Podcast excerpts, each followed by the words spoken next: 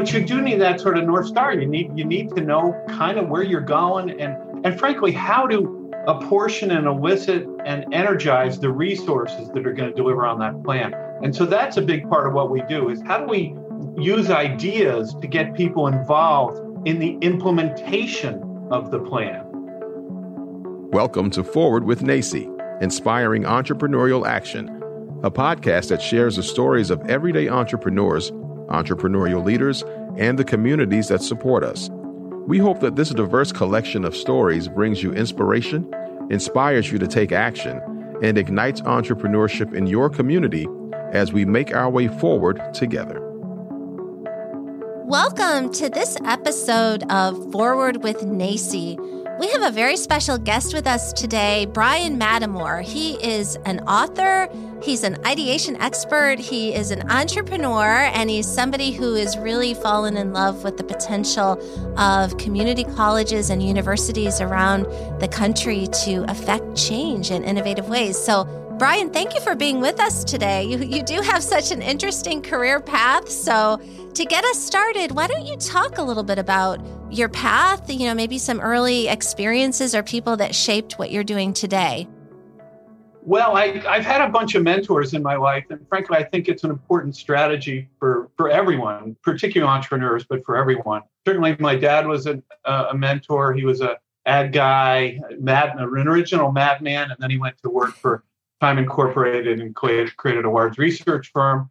And then I had another uh, mentor, a guy who wrote advertising copy. He taught me how to write, which, you know, even though I went to Dartmouth, I presumably learned to write there. I didn't. I hate to say. And then a third mentor was a new products guy who the, this company had invented L'eggs pantyhose. So I had, I, I consciously looked for mentors uh, early on because I think, you know, that's the quickest and best way to learn. Yeah, that's awesome. You've had a lot of rich experiences, but I've I've just been impressed with your desire to give back and, and really help communities to affect change. I have to point out too, with the L'eggs pantyhose, I remember the eggs and, and I don't know, this may be an unfair question, but I thought that was kind of brilliant. Like as, as a, sort of a, a younger person, you know, you go to work and you had to wear a suit and you had to wear a dress. What is all of that about? What was the L'eggs egg? Was that just a, a marketing thing? Well, it, it was more than that. It, it frankly upgraded or premiumed up a little bit the notion of uh, pantyhose that were sold in, in supermarkets because they tended to be on the top shelves and low quality. And this was a way to have a, a concentrated display, right, that had an impact on the shopper, but also there was an, a sort of an implication of higher quality. And so, you know, like like the best ideas, you want all the pieces to come together. And that was a really good example of all those pieces coming together. Yeah, that's that's powerful and even if you think about an egg itself, it's protecting what's inside. So there's a lot to that and we spent a couple of days with you last week at this ideation workshop, which was amazing that we're going to speak about. But I'd like for you to talk a little bit about your experience of getting connected to community colleges because you shared uh, you're sort of an Ivy League type person who maybe didn't have community colleges as part of your life experience, how did you get connected to them?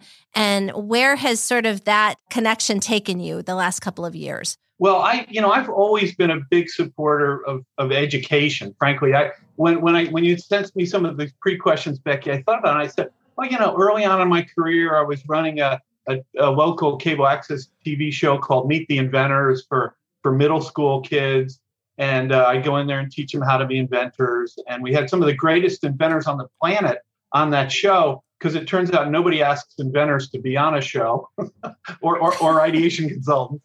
But uh, with NACCE, you know, I would professors would ask me to give talks, and so I got to know uh, Stuart and Chip Weissmuller, who, um, as as you well know, have created the Everyday Entrepreneurial Fund, and and so they became really good friends. They had also read my book, 21 Days to a Big Idea, and asked that I if I could help first be a judge for some of their entrepreneurial mm-hmm. contests at Norwalk Community College, but then also in a broader role with you guys with NACCE. Yeah, I've I've learned so much from you, Brian, and I think part of it is you are sharing your experience of formal education and really what came after that, which was all the learning from other people. And I had that same experience, you know, probably being an overly educated person, which sometimes can get you stuck in a silo because you feel like you need to use certain language, you need to use certain models. And one of the things that has been so exhilarating for me professionally, but also personally, has also been working with the Wise Millers. So we meet together as a committee, you and them and some faculty members and some other people. And we're, we're trying to look at how do you take different models from different industries and apply them to pressing problems, which is exactly what we did in early June. We had 15 colleges that raised their hand and said, yes, we will fly or drive across the country, everywhere from Tennessee to California. We have no idea what we're getting ourselves into. And we're going to learn from the idea guy, uh, Brian Mattimore, who's written all these fun books to read. They're not textbooks, but they're very easy to apply. So, maybe begin uh, reflecting. You built the agenda for that program, and I know not every, all of our listeners are involved in higher ed, but we do have some college presidents and planners and others in the network. How did you approach kind of building an agenda when you knew that you had these people that did not know each other and that you had a certain amount of time to convey what you'd call techniques. So kind of walk us through the process. What was your thought process and and how did that transpire? Well, one of the foundational principles of all the quote training work we do, for lack of a better term, because we do work with corporate America to train uh, their folks in innovation and ideation processes. One of our foundational tenets that we never ever veer from is that we want to do what's called action learning. So we want people to learn the techniques while they're actually generating ideas for real world problems. So this is not, you know, give me a break, come up with 100 uses for a brick who cares? Unless you're in the construction business, I guess. But no, we we want people to bring real world challenges to apply the techniques that I'm I'm teaching or sharing, you know, and get some some actionable ideas so that they see that this stuff works. It's not theoretical, it's extremely practical. So that was the underlying foundation of the design. And then I worked, as you know, Becky, with the, the committee to identify, you know, four opportunity areas where we could ideate against or in you know, silo busting, uh, workforce development, fundraising, and the whole notion of inventing the entrepreneurial college of the future. So that laid out the guts, if you will, or begin to build a structure, a framework. You know, ultimately, uh, in our day and a half, we went through a dozen different ideation techniques.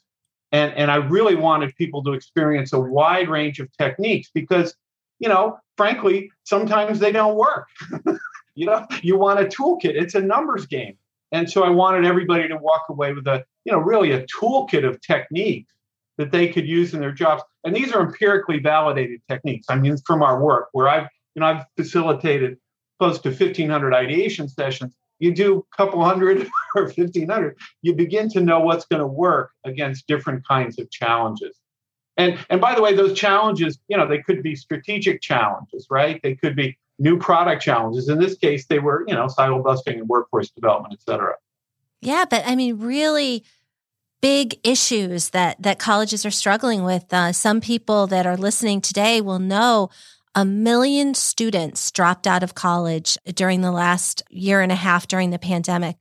That is unthinkable. I mean, I mean that that goes against what we have seen for a long time, and so I think offering new ways to think about it is important. The other thing I will say too, on one of our calls early on, we were talking about what to name this because one of the things I took away from your workshop is, you know, you got to name something, right? Yeah. You name the baby, you name the project. and you came up with a name for this workshop, which was the joy of discovery. And as I was getting to know this group of 45 people, half of them or more had no idea what they were in for, but it captivated them that we are going to have a joyful experience as we're learning things and we're being authentic with one another.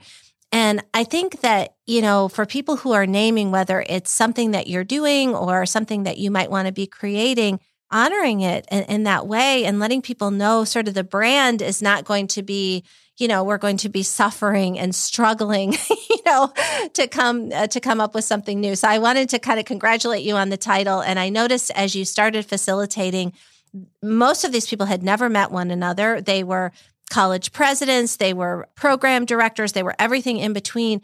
But what I saw is people laughing together. And so maybe speak to us a little bit about how important you think that is for creativity to sort of tap into kind of that sort of childlike spirit or or just kind of that that space that we all maybe we don't know what to call it but we know it when we're in it and it allows us to really do amazing things well I, you said it in a wonderful way becky that that childlike experience of making connections of curiosity making discoveries. And you know the ideation process is or coming up with ideas is really pretty simple. You mash up this thing with that thing and you get a new thing. But you know the, the world of, of humor really is a great an- i mean it's a creative field obviously but it's also a good analog for a lot of the work we do because you're you're making connections between things in surprising and you know unfamiliar ways right or it's familiar things connected in surprising ways you know that's what you do in this and if you're i mean if it's drudgery it's very hard to be surprising right it's very hard to be willing to take a risk to try to say crazy things. You know, as you know, one of the techniques we did was the worst idea technique, and then we did the silly idea technique. And and all of that is designed to, as you said, you know, get people back to sort of, I don't want to call it a childlike innocence, because we're not naive in this work in any way, shape, or form. But in a way, it is like childlike innocence. You feel you can trust the group enough to share connections that may be crazy. And those will often, frankly, lead to really really interesting and, and occasionally uh, breakthrough ideas. Yeah. And I think the ability to laugh at ourselves, I, I know there were a couple times where, you know, this is probably a highly educated group, and some of the things that you'd ask them were relatively simple questions. And I'm sure from your vantage point, you had sort of deer in the headlights. Uh, I think one of your books, like 21 days to a good idea, and you ask the group of people, you know, well, you know, how many days or how many ideas, and everybody just looked at you. And then people just burst out laughing because it's such a simple thing, but it kind of breaks the ice. And I think that that was uh, it was just really profoundly important. So in terms of how your work and working with corporate clients, how do you see that as being different? Because maybe you could talk to us a little bit about your experience teaching at Caltech. Uh, what do you teach and, and who are your students? And how do you apply those learnings to both a corporate audience and, and maybe the, the college constituency that you've been working with more recently? Yeah, it is a great joy to work with Caltech. We've got Nobel Prize winning scientists walk around, uh, space shuttle astronauts you get to meet. I mean, it's just such a, and JPL, Jet Propulsion Lab, et cetera, is affiliated with Caltech. So it's a great, great joy. I'm there in the executive education department. So we go out and we work with corporate America to, to teach them ideation and innovation processes as part of the program work that I do. They've just created a, a joint venture with SHRM, which is the Society for Human Resource Management. It's their Future Skills Academy. So I recorded a three hour course for that. And, and behind all this, for me at least, is this goal to really share this 25 years of intellectual property that's been developed, you know, doing a thousand ideation sessions or 200 innovation projects, because I wanted to have empirically validated stuff. But now I'm at the point in my career and my life where I want to share this and have an even greater impact than my books have. And so that's why, as you know, Becky, we're working to create a course for NACCE on the book 21 Days to a Big Idea, et cetera. Because if you give people the tools, my gosh, you know they are they're empowered and they can be off and running and and they can change the world and and that's what we're doing here and so i mean come on what's more exciting than that right well, and it really leans into a discussion that we had even a couple of years ago during the pandemic about equity, diversity, equity, and inclusion. And I know you had called me and said, uh, you know, give me some books to read. I want to better understand this. And as you think about sort of your journey as you know professional and the things that you're doing now on the professional side and sort of on the community giving side it's really teaching people that they have the opportunity to create the life and solutions to their life with techniques that are available to everyone. And but they have to practice them because if we're going to fish we have to practice casting the line. If we're going to play pickleball which we were talking a lot about pickleball last week we got to learn the rules of the game. And I think making these things available to people really has that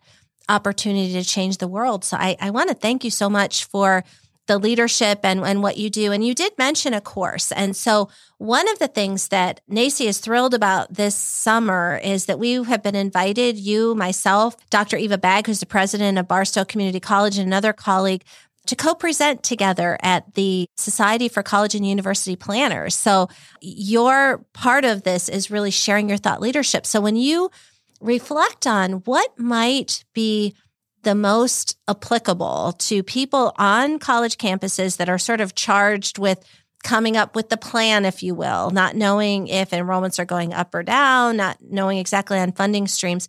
How might they take some of the the techniques that you write about in your book and really some of your thought leadership to help them do a better job kind of leading a strategic planning effort on their campuses? Yeah, I mean, we just uh, last summer we did a the five year strategic plan for for TCU. Some of the important principles there is that you want to involve all the the the cohorts, if you will, in the strategic planning process, right? So you want the obviously the strategic planners, but you want you know, the president and the deans and the faculty and the administrators and the students. And, and in some ways, most importantly, you want the community to have input in this because we're we're beyond the point where we're, you know, this isolated entity. We need my bias, and I think you probably agree, Becky, is that, you know, there are tremendous opportunities to build, you know, new connections, nexuses with the community. And all the opportunities, I mean, that's I mean, you could almost just do an ideation session just on that, because frankly, if you were to do a really good job on that, all these other things would go away, right? Workforce development, fundraising, et cetera, et cetera. If, if we can build stronger connections with the community, both the business community and, and, and uh, families, et cetera, et cetera, you, you, we're part of the way there. And so that's one thing. This, I'll say three things. The other thing is I'm a big believer, and I've written quite a bit about the importance of mission, vision, and values, and, and using those as sort of the North Star, not a plaque on the wall, but action, figure out ways to make those actionable for everybody involved. That's the kind of, you know, if you will, the starting point. And then, in, in a sense, the lowest level, but as you know, we often work from the bottom up. I, I, I, I have a quote where I say, you don't innovate by changing the culture, you change the culture by innovating. And so the notion mm-hmm. is you do want to give people a toolkit of techniques. So, you know, they hear all this mission, vision, values and stuff and strategic and all that kind of stuff. And they say, now what do we do? And that's that's obviously where the techniques come in. And you want to get your team involved and you want those teams to be cross-functional and you want to start using this stuff. And you know, frankly, I can guarantee you, and if it doesn't work, give me a call. You start using this stuff, you're going to get ideas, as we saw, frankly, in the last couple days, right? That's right. And I think what was fun about it, and maybe trying to, you know, make a word picture for people who are listening, is that you put pieces of flip chart paper on the wall and you directed us to write down something. And then as a community, we kind of moved around the room. So we started with a team of three, and then you'd say, take two steps to the right. And then you were commenting on somebody else's issue. So it was having that fun experience of building on other people's ideas. Like you said, mashing things up, mixing things up. So when I think about the planning world, and certainly we will make, once we get your course uh, ready to go for NACCE, make it available to all of the planners who are lucky enough to be part of SCUP, which is an amazing organization that might want to learn about this the advantage is that the techniques really involve everybody. So it's sort of the crazy quilt of the community. It's the community, it's the students, it's the board, it's it's everybody, and everybody is coming together to really focus on the we. So I have, as our time is winding down, one last question in terms of acceleration, because the pandemic taught us that we can pivot very quickly when we are forced to, right? Colleges had to go online because nobody could go into the classroom. And so it was easier for some than for others. But maybe, Brian, you have a reflection on people that are thinking about, say, strategic planning. It could be for a college, it could be for their own personal lives. How might they sort of accelerate it, but also get the mindset together that they may have to come back and revisit the plan, which is what we have learned together the last couple of years. Yeah, I mean, a plan is an organism, in my opinion. Though it's it's it's changing, obviously, based on the environment. And so, in a plan, my view is you want to have five or six foundational strategic areas of opportunity. You want to have the tactics underneath that, but you've built in, you know, the flexibility to adapt, and you know that's obviously never been more important, right? But you do need that sort of north star. You need you need to know kind of where you're going, and and frankly, how to apportion and elicit and energize the resources that are going to deliver on that plan. And so that's a big part of what we do is how do we use ideas to get people involved in the implementation of the plan, right? And so that that's the critical thing. And, and by the way, you know, the plan, if it's flexible, you're going to be learning as you implement and you're going to pivot, of course. And, you know, talk about, I, I'm kind of sick of that word pivot, but a strategic plan must have built into it flexibility and the ability to pivot based on the, the conditions and environment you're in. By the way, Becky, I just want to mention that that exercise for the listeners that you're talking about was a triggered brain walk exercise. We triggered them with customer wishing. Then we also triggered in a fourth rotation the worst idea and the silly idea. So you, the point here is you can mash up these techniques to have that sort of great experience. And, and the thing I would say for people who say, yeah, well, this is brainstorming, it's not. There are ideation processes that use stimuli to trigger the brain in very, very different ways. So so throw out brainstorming and start using ideation. And if you want to learn more about that, just put in, you know, do a Google search of ideation. You know, I'll come up, but other people come up too. And, and you can see some of these techniques we're talking about. Yeah, it struck me too that you're moving because we've all been in brainstorming sessions where you're all sitting there looking at each other. And uh, the the mere fact of moving your body around the room is somehow kind of got people next to each other and kind of interacting with each other. So brain walking is is a great thing. So I want to thank you so much, Brian, for sharing your your time, talents, and everything else with our listeners. I'm, I'm excited about what we're going to create in the future. And you know, one takeaway that that would relate to everybody, as Brian said, is find your north star. Like, really think about your values and maybe think about trying something different. Brian, as we close out, maybe just remind us of the titles of a couple of your books so that people that might want to Google it and find them online can do so. Oh, well, thank you for that, Becky. Yeah, there. Uh, one is 21 Days to a Big Idea, which we're building the NACCE course around. And this has been sort of validated in different colleges around the country. So it's a process that works. I wrote it for entrepreneurs and aspiring entrepreneurs to, quote, get their, their big idea. And by the way, you do the way you do that is you get a lot of big ideas from which you can choose a really big idea. The other uh, seminal work I think is called Idea Stormers, and that's really, you know, everything I've learned in the last 30 years about which techniques to, to use against what kind of challenges. So, you know, if it's a strategic planning challenge, you, you use questioning techniques. If it's new products, you use, use metaphorical techniques, etc. So that's sort of my my master, for lack of a better word, that's kind of my master work. And that's that's the contribution to the field is which techniques can use against different kinds of challenges. So those are two of two of the four or five books. I say four or five because I just finished one this morning. I was up all right. night working on disrupting the boardroom is a new book that's coming out in the end of the month. So I'm definitely going to have to pick that one up. And for a, a, man who pulled an all nighter, you, you certainly were very coherent in our conversation. So I thank you for that. And thank you for, uh, again, for everything that you do to make the world a better place. So we uh, encourage our listeners, you know, take what you learned from Brian and, and apply it in your own lives and see what happens. So thank you, everybody, and have a great day. Thank you for joining us today. We hope that you will continue to explore the many ways to define entrepreneurship with NACCE as we celebrate opportunity, failing forward, and success, learning from one another along the way. Subscribe to this podcast on your favorite platform and follow at NACCE on social media and learn more about us at nacce.com forward slash podcast. Stay tuned for a new episode each week. We look forward to making our way forward together with you.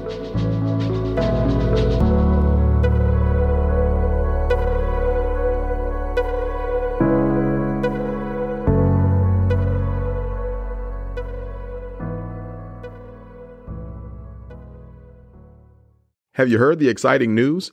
NACCE recently released a new publication titled The NACCE Playbook Volume 1, all about how entrepreneurial mindset sets the new standard for success in communities and colleges.